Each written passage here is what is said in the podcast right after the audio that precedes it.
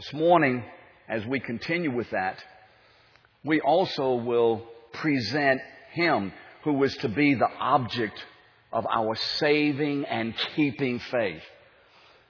And so, isn't it interesting that this morning we'll be talking about the object of our faith, and next week we'll be listening to the, the great work of the cross and how appropriate it is that the Holy Spirit has constructed this series to fall this way. We, we don't plan these things.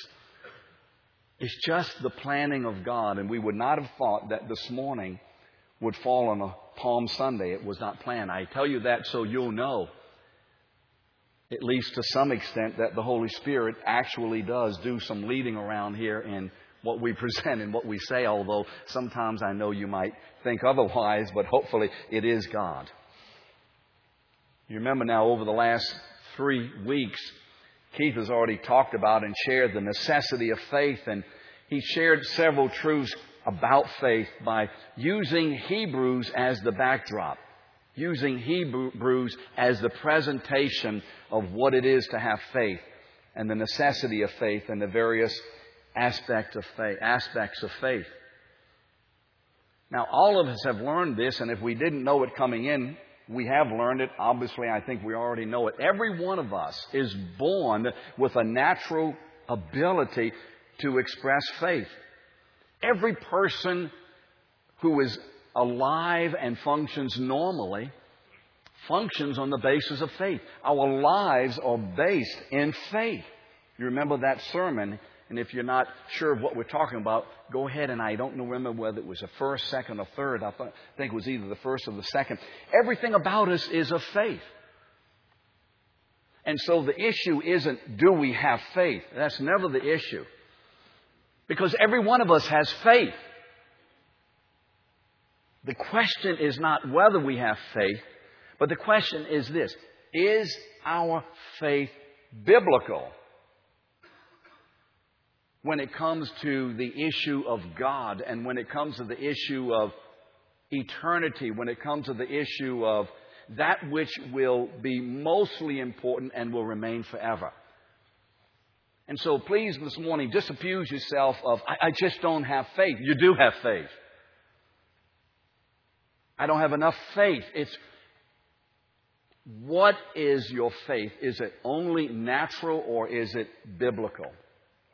Is it the kind of faith that can save you? Is it the kind of faith that can keep you and us unto eternal life? In order that we will live for the glory of God and please Him in all things. Is that the faith that we have? That's the faith that Hebrews specifically is talking about. That's the particular faith, biblical faith, that was under attack in these Hebrew Christians' lives. It was not faith in general, it was specific biblical faith. Faith to trust Christ for salvation and faith to walk with God as He leads, as He provides, as His presence is with us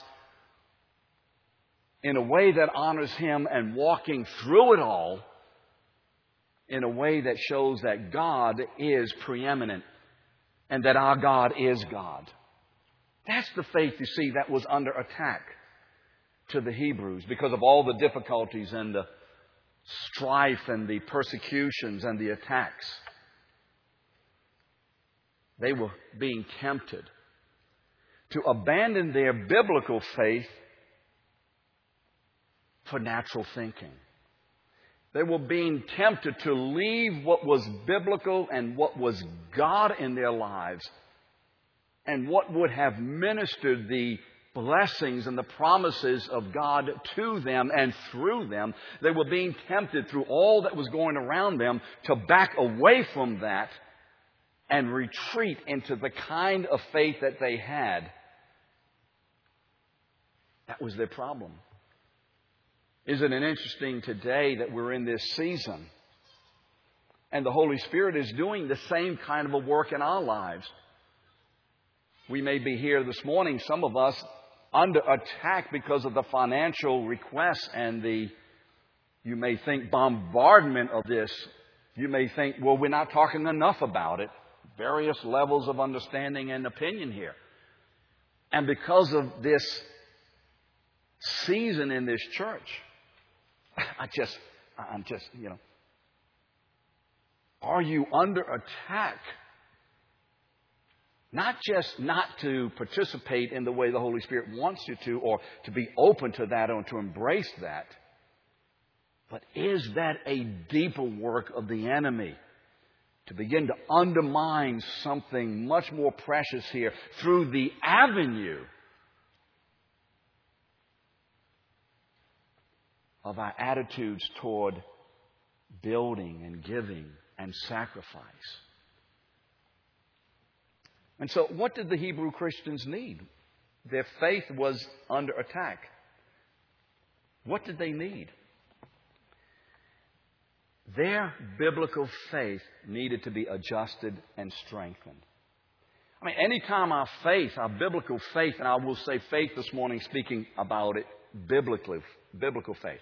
Anytime our faith is under attack, we have a great need, always a need, but a greater need perhaps at that moment to have that faith adjusted, encouraged, and strengthened. And you see, they were being tempted to look the wrong, to the wrong source or to the wrong object as a, as a solution of their problems. And they thought that by backing away, their problems would be subsiding, but they didn't know that to look to the wrong source would allow them to actually be swallowed up by the very problems that they were allowing to turn their heads away from the presence and provision of God. They would have been swallowed up. Let us not be that way today or at any time in our lives where when things are going awry and there are difficulties and challenges and tests, we begin to try to figure it out and look away from the only source who is truth, thinking that, well, if I back away or if I do something differently, or if I have a different attitude, if I can just do it another way than what I believe the Lord is calling me to do, then perhaps I won't be swallowed by that. You will be then swallowed by that which you have feared. So, how does Hebrews how does this author of Hebrews encourage and strengthen the faith of the believer? Their faith, as we said, was being redirected away from its divine object to other objects. And any time our faith is being redirected from its divine object, no matter how little or seemingly minuscule the redirection is, there is a huge danger of collapse. And so you see, their faith had to be redirected from looking to the wrong source to looking to the correct and eternal source. When my faith is under attack, when I find that I am not walking appropriately according to the will of God, there is only one solution, not for me to try to do better, but for me to go back to the source of faith in Him who saved me and who can continue to encourage and strengthen me and direct me. You see, the difference between natural faith and biblical faith is not in its function, as I said, but in its object and in its result. The difference between natural and biblical faith is not in the function of faith, it's in the object of faith and in the result of that faith. Now, lest we make a mistake here, biblical faith is never abstract. It's not this nebulous thing. It is always specific as to its object and result. It is always a very specific faith. It is a faith that is God's only means to glorify Himself. And that faith is biblical only when it is faith in the person and work of Jesus Christ. Now listen to me one more time, lest you didn't hear me. Biblical faith is faith only biblical. and therefore godly and therefore glorifying God and therefore blessing to us only as that faith is directed to one specific person. One specific person, Jesus Christ. That is biblical faith. Not faith in my faith, as Keith talked about, not faith in my prayers, not faith in my mom and them, not faith even in the efficacy and in the power of this Word of God, this Bible, not faith in what the church will do, not faith in anything or anyone other than faith in one person alone. You remember in Galatians 2.20. Turn to Galatians 2.20. And in a moment we'll turn to Hebrews. And if you need a Bible, you will need one this morning. If you would raise your hand, if you need a Bible, we have some extras and we'll be more than happy to supply you with a Bible this morning. So if you need a Bible, raise your hand. And brother, there's a lady over here. There's a lady back here. There's some uh, uh, uh, a gentleman over there who needs a Bible, and uh, we'll get you a Bible. Galatians 2:20 in the New Testament. And Paul in Galatians 2:20 answering the activity of Peter backing away from these Gentiles when the Jews come in from Jerusalem.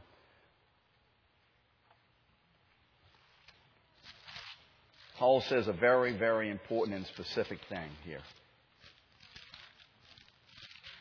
He says this.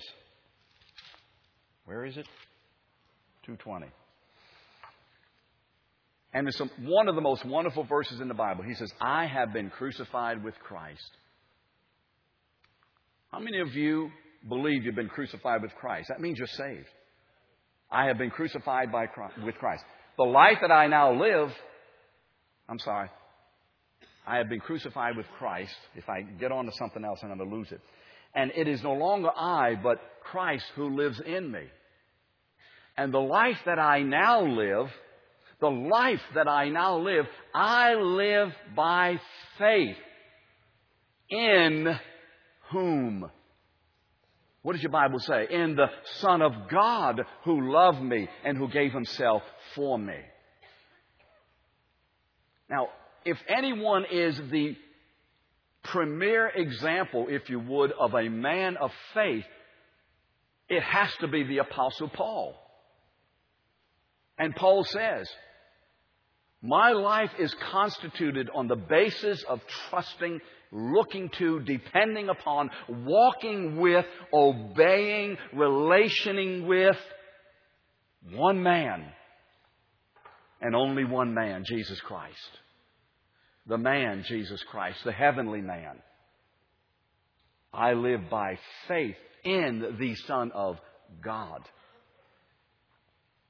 All of the faith in any other object whatsoever is both spurious and destructive. And the Hebrew writer knows this. And so his great effort, his great passion, being led and being anointed and inspired by the Holy Spirit is to do this. What this group of Hebrew Christians needs is not a rah rah. It is a reintroduction, if you would, a going back and remembering, a presentation of one person and what he has done. And that's exactly what Hebrews does. Father, as we share your word today, Father, the joy that must have been yours when the object of all your love and devotion the Lord Jesus enters Jerusalem to be inspected and tested. So that as he gives himself, a family of God would issue forth from the work. Father, as any earthly father awaits joyfully the birth of his child and children, what joy there must have been in heaven that day when Jesus enters Jerusalem. This one man. Father, this morning, would you cause us as your people 2,000 years later to inspect, to consider, to remember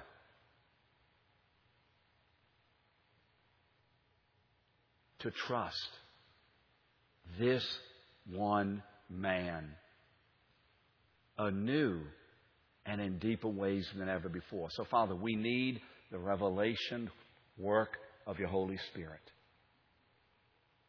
And we know that this is your will. And we're asking with great expectation and assurance that this is what you're going to do. Because you said, if Jesus be lifted up, all men will be drawn unto him. Father, cause Jesus this morning to be lifted up for your glory through our blessing. In Jesus' name, amen. They needed encouragement. They needed instruction. They needed strengthening. Let's turn to Hebrews chapter 1.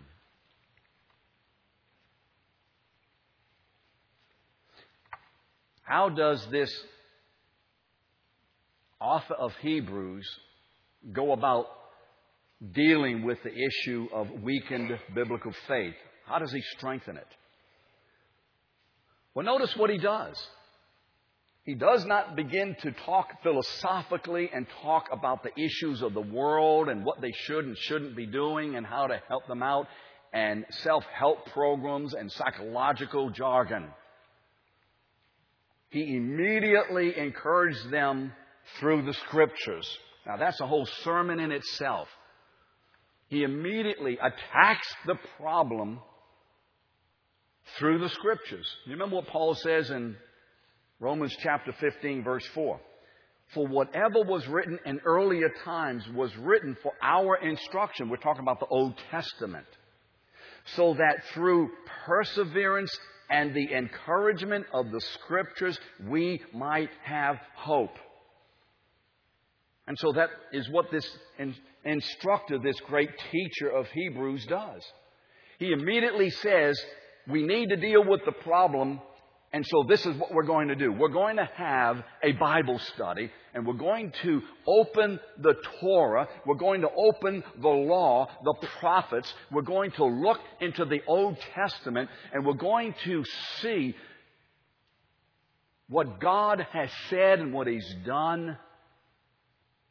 And in that process, we are going to find the person and work of Jesus Christ. So, what do the te- uh, scriptures teach? They teach this that only the person of Christ is the true object of biblical faith. That's what the scriptures teach. Now, don't think it's just the New Testament scriptures. The New Testament scriptures continue what the Old had already begun and bring it to fulfillment in one man, him being prophesied and looked forward to in the old and having been now brought to fruition in his birth and fulfills all of that which has come. So we're not talking about two parts of a Bible. We're talking about one book of God. And the Old Testament being equally the Word of God as the New Testament is. Both equally the Word of God. Not one more important than the other. So a brief outline of Hebrews is given, and I've given this to you, and I've done it in a way that we typically don't do. But I've given us an outline that is going to be reminiscent, perhaps, of some of the instruction that you received in school. Don't rebel. The pop test won't be until the week after next. And I've given I don't know if it's a lot of detail. I don't think it is, but it may be for you. But let me share with you why I felt the Holy Spirit led me to do it this way. Because we're going to go through verse by verse and glean from Hebrews who this great man is. First of all, there is, at least generally so, in the church, and I don't know to what extent here, a great weakness in reading the Word of God and gleaning from the Word the treasures that are in the Word. And we're not talking about in Hebrews going through the. Okay, I read my chapter today. I'm finished. I did my work. Did it. I'm out of here. I did my reading today, babes, and I got it under control. Oh, this is God speaking to us. There's also, I think, a great weakness in us of not pondering and considering and thinking and taking scripture and revelation from one part of the Bible and remembering scripture and revelation from another part of the Bible and beginning to put these parts together so we see how the Bible from Genesis through Revelation is a unit. One single word from God. And So I've given you an outline and I've given you other references, mostly New Testament references, since the references in Hebrews are Old Testament, to let us have an opportunity when you leave today of perhaps using this information more as a study sheet rather than I heard a sermon about that and I went on and gone to the next sermon using it as a personal study sheet. And it was a huge struggle to get this down to this minuscule area. there's so much here. But we just stayed in Hebrews, but the struggle was go everywhere else. But to use it and to let God, for you personally, in your time of study and devotion and meditation and prayer, and fellowship with God. And if you don't have that, you need to have it. Perhaps the Holy Spirit would lead you now or at some other time in the near future to sit with Him through His Word and begin to consider God's favorite person, Jesus Christ. God's favorite person.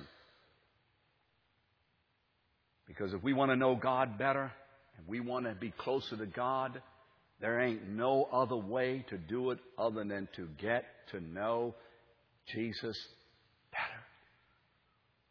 That is the way. That is the way.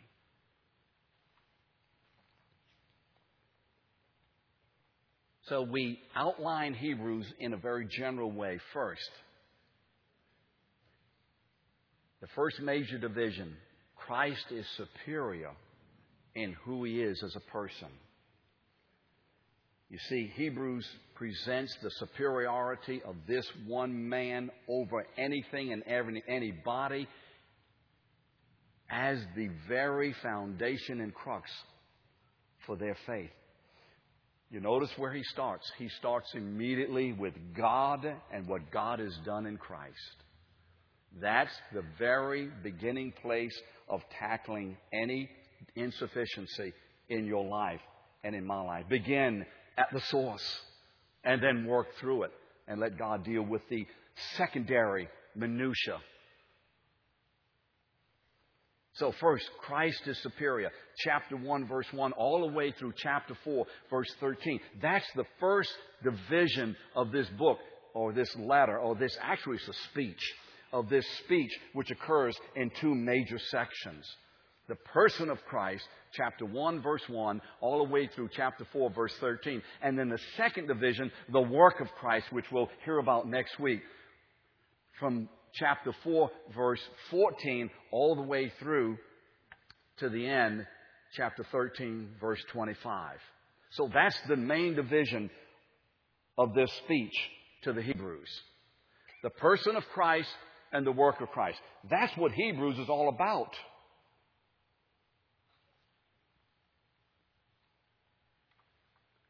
And that's the way to have our faith strengthened. Who is this man and what has he done? Christ superior in his person this morning we'll be speaking about for a few minutes. And we're going to divide that up into two sections. Jesus Christ as the eternal Son of God and Jesus Christ as the Son of Man. The first division, the Son of God and the Son of Man. And then next week, I'm not sure quite how Keith will handle this, but Hebrews divides then the next section, the work of Christ, into the finished priestly work of Christ, the cross, and the continuing work of Christ, the Holy Spirit. That's the very simple outline of Hebrews. And I think having this at least under your belt and before you, you can begin to look at it in a way that hopefully it will make more sense and come together a little better.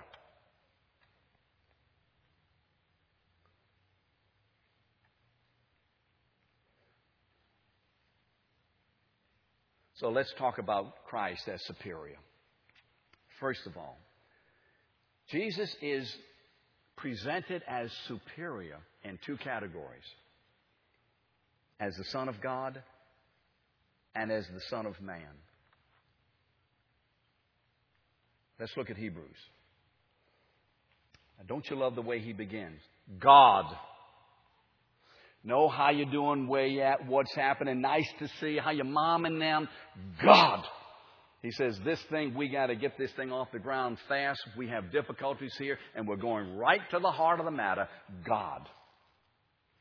God, and I'm reading from New American Standard, to be a little different than some of yours, but hopefully there's enough of a similarity. God. After he spoke long ago to the fathers in the prophets and in many portions and in many ways, we're talking about the Old Testament. In these last days, he has spoken to us in Son, whom He appointed heir of all things, through whom also He made the world. And He is the radiance of His glory, the exact representation of His nature, and upholds all things by the word of His power. When He, remember the Son, had made purification for sins, he sat down at the right hand of the majesty on high, having become a much better than the, having become much better than the angels, as he has inherited a more excellent name than they. Now let's stop there. The first thing we begin with, and the most fundamental issue in Christianity. Now take this down and remember it. It should be in your notes the most fundamental issue in Christianity is not the cross. The most fundamental issue in Christianity is not the teachings of Jesus. The most fundamental issue in Christianity is not the miracles. The most fundamental issue in Christianity is, is Jesus God Himself? That's the issue. Anytime you're talking to someone about the faith, it will always be necessitated to go to this one issue centrally and controllingly. Is Jesus divine? Is he divine? If he weren't divine, the cross means nothing. If he weren't divine, God does not love us like Jesus said he does. He has to be divine. The divinity, the eternality, the godness of Jesus is the single issue in Christianity out of which everything flows and has its reason. Why could Jesus raise the dead? He was divine. Why could Jesus heal? He was divine. Why did he attract people through his words? He was divine. Why could he prophesy? He was divine. Why could he die on the cross for our sins? He was divine. And why did he rise from the dead? Because he is the eternal God himself, God the Son. That's the issue in Christianity. That overshadows and encompasses every other issue. Can you get it today, church? The issue isn't things about Jesus. It's Him, Himself. He is divine. And, and what proves His divinity? I could stand here all day long and say, I am divine, I am divine, I am divine, I am divine. I can only jump a few times, Al, and I'm going to collapse. You can tell I am not divine. Only my wife thinks I'm divine. No, no, she doesn't really. Trust me, she does. She knows better than everybody. He ain't divine. I know him. Right, Eddie? They can say that about you too, brother. You ain't divine. Man.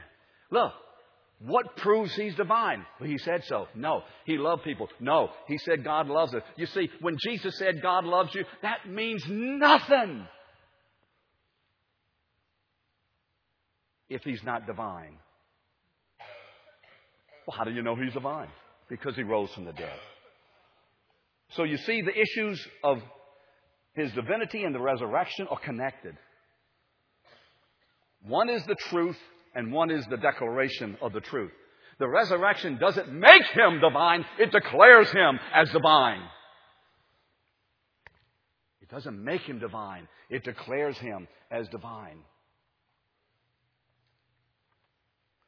So you see, Jesus being divine in himself, even his very name, Yeshua, declares his divinity.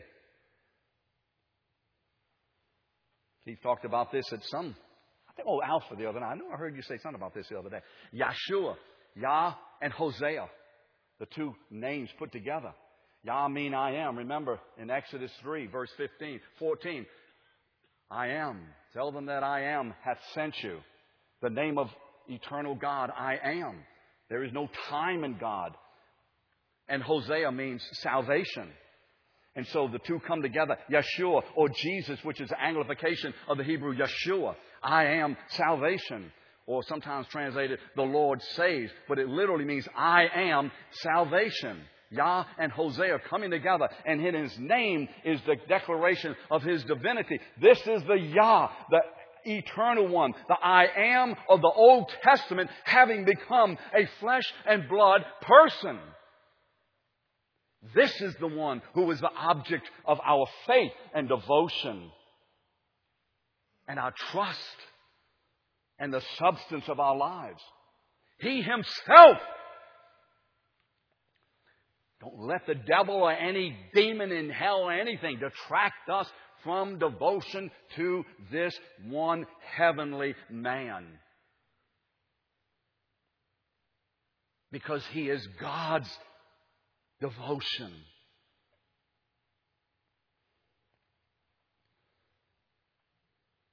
So let's look at Hebrews. I have to get through this pretty fast. Let's look at the first four verses. I've just read them.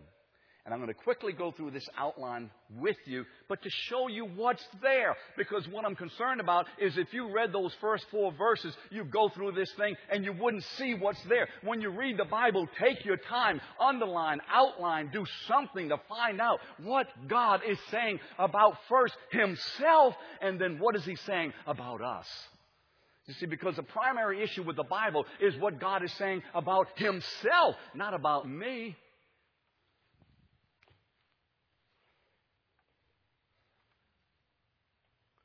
So, number one, verse one God revealed himself partially before the coming of Jesus, the Old Testament shadows. Number two, verse two. Jesus is now God's literal language to us. Did you see where I said, in these last days, God has spoken to us in Son? How many of you have in His Son? How many of you have the word His? Is your word His italicized in your Bible? It should be, because the word His is not in the Greek. God's literal language to us is Son. My language to you today is English. I speak to you and communicate to you in English. God's literal communication to us is Jesus Christ. He is the language of God to us. He spoke to us in Son. So I scratch out that little thing because it's more powerful to say God has spoken to us in Son. So that's the first thing. There's a declaration there of the eternality and the divinity of Jesus. following that statement in verse 2, there are several facts that the Holy Spirit, through this author, gives us concerning this Son. Oh, there's so much to talk about that word son and begotten, but it means ever and eternally generating in relationship from the Father, never having begun, always having been there. But the Son idea doesn't talk about a sexual union, it talks about a relationship of the closest magnitude. That's where people get tripped up about, oh, the Son of God, he had to have a mom and them. They miss it there. So let's look at the next several facts. First, in verse 2, the Son is the heir of all things. He's heir of all things. How? Through his obedience and through his submission to the Father. He inherits all things. As he comes as the great creator, whose right it was in the beginning, but because of the fall it rebelled, therefore he obeys the Father. And as a result, the Father gives him the church and the creation as an obedient man. But it's too much to go into today. Stop that. Stop that. Get away from that. He is the creator of all things, verse 2. Do you see where it says heir and creator? Are you following me? He's creator of all things. I have some references from the New Testament listed there. He is the exact. What does exact mean? Almost, close. It's not similar. It's what? Remember? Similar substance or what? Same substance. It's not similar. He's not similar. He's the same. He's the exact representation of the nature of God. In verse 3 again, He sustains the universe through the word of His power. He is the sustainer. He's also the purifier from all sin. He's also the finisher of God's work, having sat down at the right hand of God, the majesty on high. In verse 4, he has been given, God has given him a much better name than all other names in heaven and earth. Why? Because he is the Son of God who has done the work for the declaration of the righteousness of God through the gospel. Remember in Philippians chapter 2 verses 9 through 11. After talking about the humility of Jesus, the writer says, Wherefore also God has highly exalted him and has given him a name which is above every name. That at the name of Yeshua, God saves. At the name and the declaration of God Almighty as Jesus Christ. Every knee shall bow and things in the heavens, on things on the earth, and things underneath the earth. And every tongue shall confess what? That one man, one man, that Jesus Christ is Lord, is Lord to the glory of God the Father. He's the object the source, the sustenance, the power, the reality of our faith. Continuing in chapter 1, verses 5 to 14. I won't read these, but in verses 5 to 14, Jesus, as the Son of God, is shown to be superior to the angels. Remember, angels were very important people in those days. You remember Daniel? And chapter 9 had been praying for what? Three weeks? And all of a sudden, this big angel walks in, and Daniel kind of loses himself. Ooh, there's an angel here. I mean, this guy, the angel is big and powerful and majestic. If any of us saw one of these angels, I think we'd pass out. And as glorious and great as they are, Christ is superior. We saw that in Exodus. God says, I'm going to send an angel. I'm going to send the best I've got, but I'm sending an angel because I'm sitting here because you you are not doing right. And Moses said, We ain't going nowhere because we love angels. Thank you for angels. We appreciate angels. We, we just enjoy that. But we cannot take a second rate We need God Himself because angels are finite beings. We need God Himself. You see, our faith needs God Himself, not even angels. So He's superior to the angels. Number one, in verse 5, He is superior in His unique relationship to God. Now, notice what the author does here. In these verses, where is He quoting? He is quoting from Isaiah. He's quoting from Psalm. He's quoting from 2 Samuel. He's quoting all over the, uh, the, uh, the Old Testament. He's showing you that the Old Testament is the revelation of the Son of God. That is never fully understood until after the Holy Spirit is given. He's worthy to be worshiped and praised. Why? Because He's the eternal Son. He is exalted, verses 8 and 9. He's exalted in His throne and in His righteousness, and He's anointed by God. He has the power to create in verses 10 to 12. He is greater than the angels because he is glorified in verses 13 to 14. Go back and get into these verses and go back to the references and read the references and see what the Holy Spirit is telling us. Now, you see, Jesus as the Son of God, it's pretty obvious if he's the Son of God, he's superior. But he's not only superior as the Son of God, you see, but he's also superior as the Son of Man. Because you see, if he does not become one with us, then his superiority is meaningless for us. I'm sorry, I didn't, didn't hear any amens. If he doesn't become one with us and as us, his superiority over the angels means nothing to us. There has to be both. We cannot keep Jesus in the category of being the Son of God only.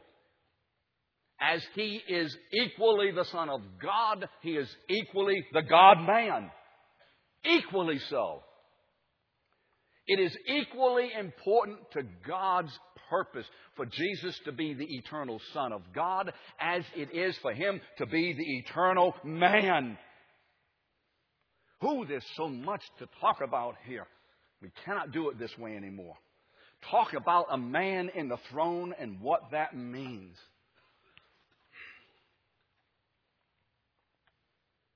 You see, Jesus, the Son of Man, is God dwelling among us as a real man. As a real man. Remember in John 1 1? Turn there, John 1 1. Hold your hand in Hebrews, John 1 1. The Gospel of John, Matthew, Mark, Luke, and John for those guys who did do well on the test. Hopefully, all of us now are reading the Word more than we ever did. John 1 1. In the beginning was the Word, and the Word was with God, and the Word was God. Let's do it again. In the beginning was the Word, and the Word was with God, and the Word was God. Three things. Did you notice the Holy Spirit said three things there? Oh, I don't know. I just read it and I'm moving on. I got my Bible reading done today. Don't do that. Three things God said about Jesus. In the beginning was the Word. What does that mean? Eternal. First thing, this Word is eternal. In the beginning is a euphemism, meaning it ain't started. In the beginning was the Word. Always been. Secondly, and the word what? Was what? The word with. What does that mean?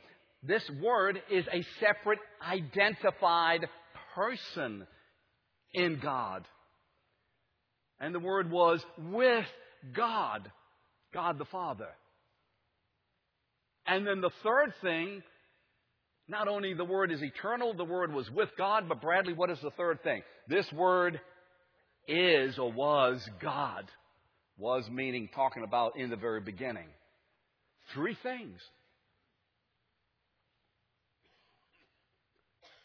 And then move down to John chapter 1, verse 14. Because you see, as I said, it doesn't do us much good if Jesus is the Son of God and does not become a man. And he not only becomes a man in a fake way, which the Gnostics said, but he becomes a real flesh and blood person, such as we. So what does John 1.14 say? And the Word, what Word? The Word that was in the beginning, eternal. The Word that was a distinct person in the Godhead, God Himself, the Son. The Word that was God. That Word became flesh, took on a body, and dwelt or tabernacled. The word tabernacle and dwelling means Shekam, this means glory. That Shekinah, that dwelling glory. And tabernacled or dwelt among us. And we beheld his glory as of the only begotten of the Father, full of what? Grace and truth. You see, this is the Son of God as a man. How would we ever know him? How would we ever know anything about him? How would we ever be able to attach ourselves to him and receive him unless he became such as we, yet without sin?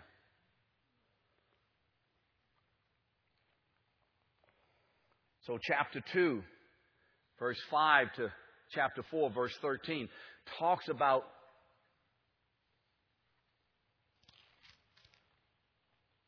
Jesus as the Son of Man. And what he did, look what he did. He humbled himself. He humbled himself to become a man. You see, as a man, please get this.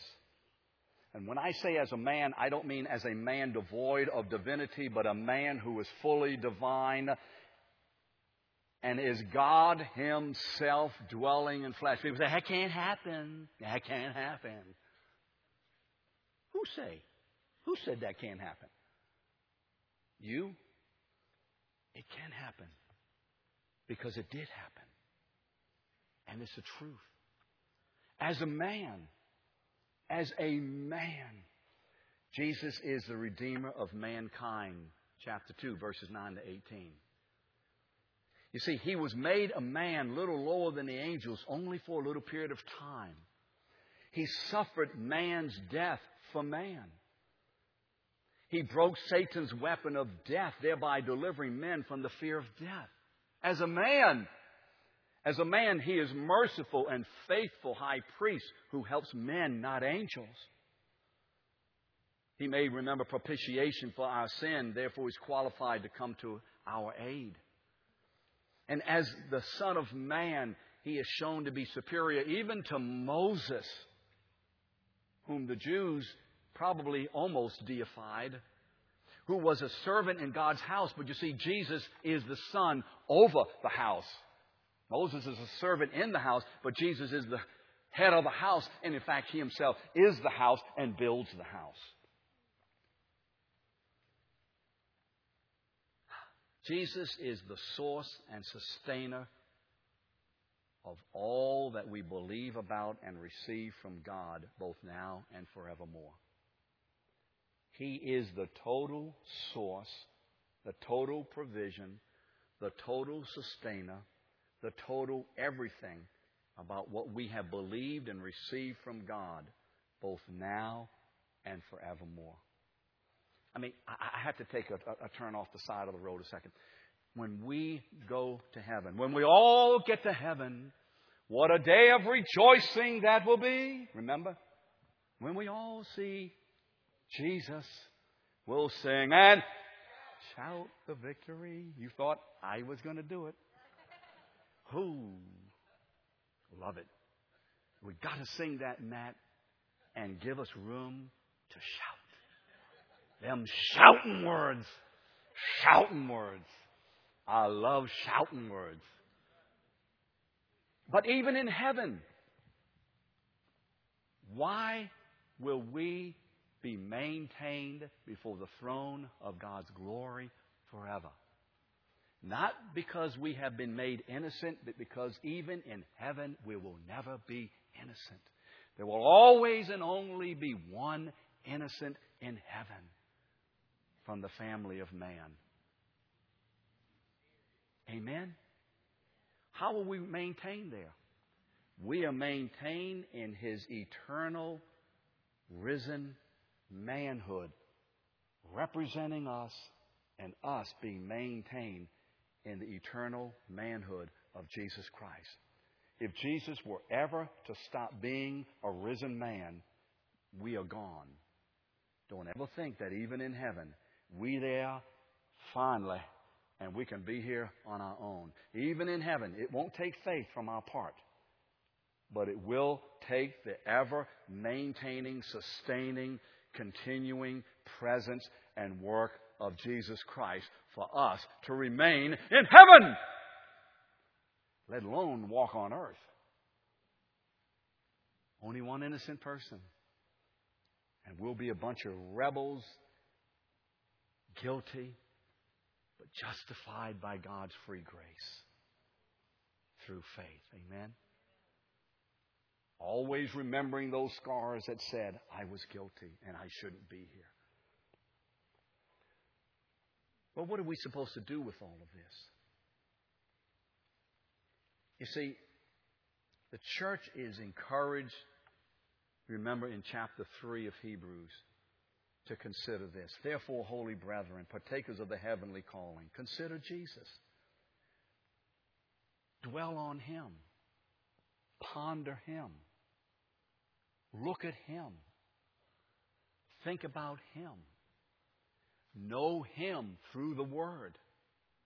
Make Him not a priority, but the preeminent one in your life.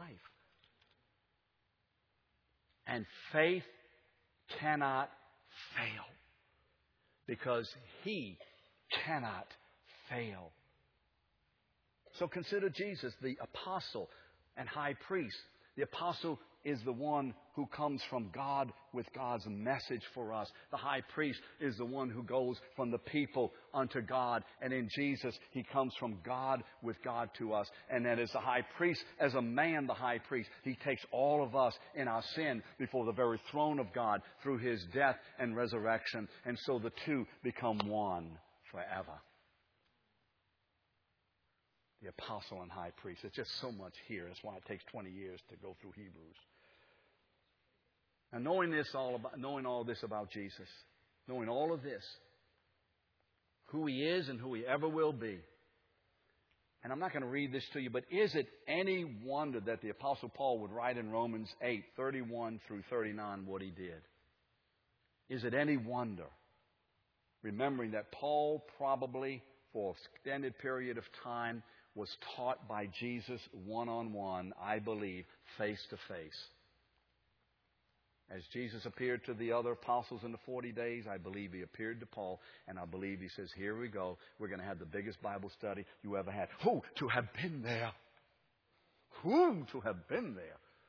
And he came forth as a man, a lion of God. Why? Because he knew a man. Because he knew one man. Because his faith was in one man. What are we to do? Well, I've just given several suggestions. First, let us continue to develop an exalted understanding of Jesus by studying what the Word says about Him now. Who is He? We know a lot about what He has done in His earthly ministry, but then go past that into the epistles and into the Old Testament to find out who He is now. You see, because if he's not exalted now, what he did then makes no difference. Secondly, learn how faithful Jesus was as a man. And remember, he is still faithful. Did he ever get anywhere too late? Did he ever let anybody down? No. Did he ever lie? No. Remember Jesus' power over all things and storms. You remember diseases, death itself, demons mean people, attitudes, motives, sin of any kind, and know that He still has the power over all things, whatsoever, forever in all of our lives as believers. Faith in Him, Himself. Not what He can do, surely faith in Him as demonstrated in what He can do.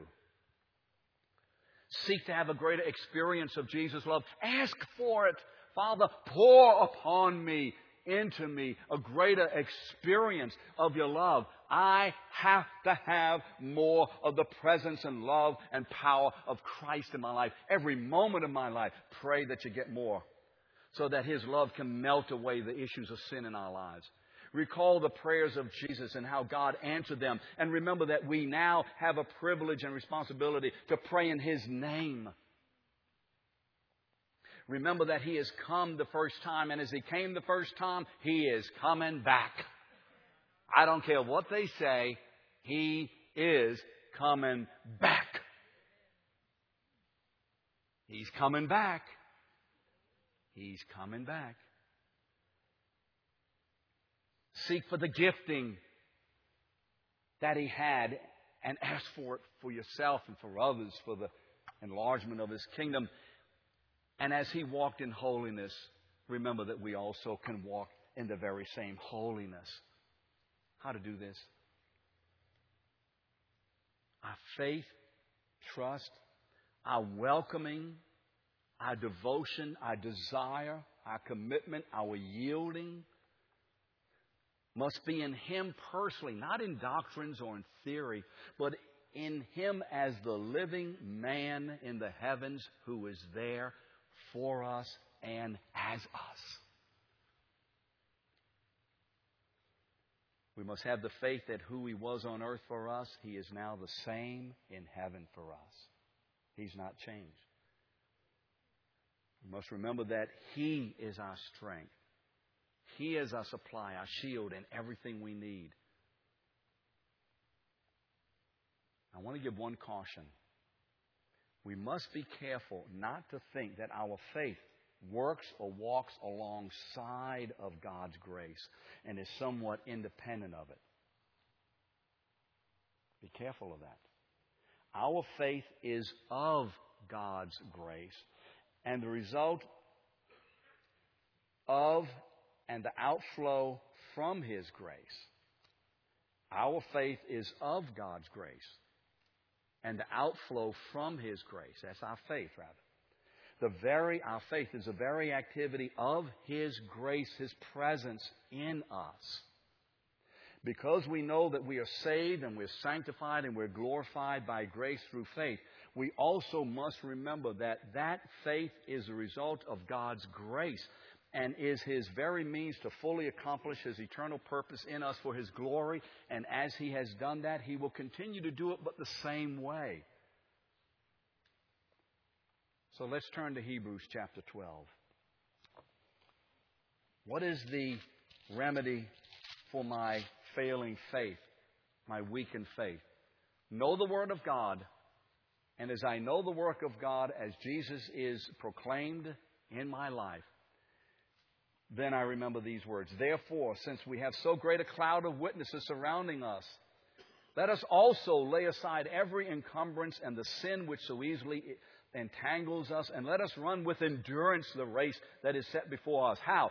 Fixing our eyes on Jesus, or looking off to Jesus, the author and the completer, the finisher, the perfecter of our faith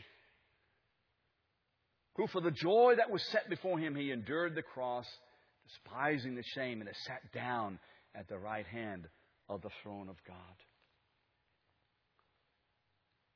Is there anyone greater? Is there any greater object of our devotion? Is there any greater object of our giving, of our worship, of our obedience? This morning we sang, Casting Down Our Golden Crowns. Remember that? In heaven, we're going to gladly do what? Take the golden crowns off our heads and do what with them? Cast them before Him who sits upon the throne to say, forever and finally, yours is the glory. And we get excited. Isn't that exciting, casting down our gold? Then can we today, through our giving, cast down our golden crowns and be as excited as we will be on that day. Don't hold on to your golden crown. Cast it away so that He will give us more for His glory. Jesus Christ, the Son of God, our Savior, my Savior, our life, our hope, our exalted King. And what shall separate us from the love of God in Christ? Absolutely nothing. Therefore, we are more than conquerors through Him who loved us. Father,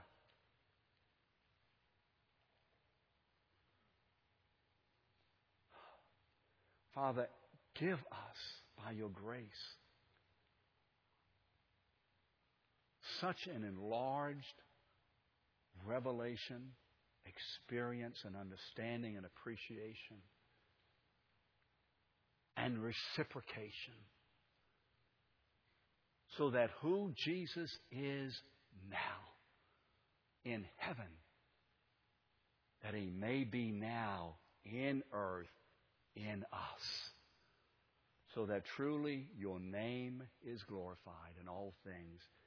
And all the people of God said, Amen and amen. Thank you.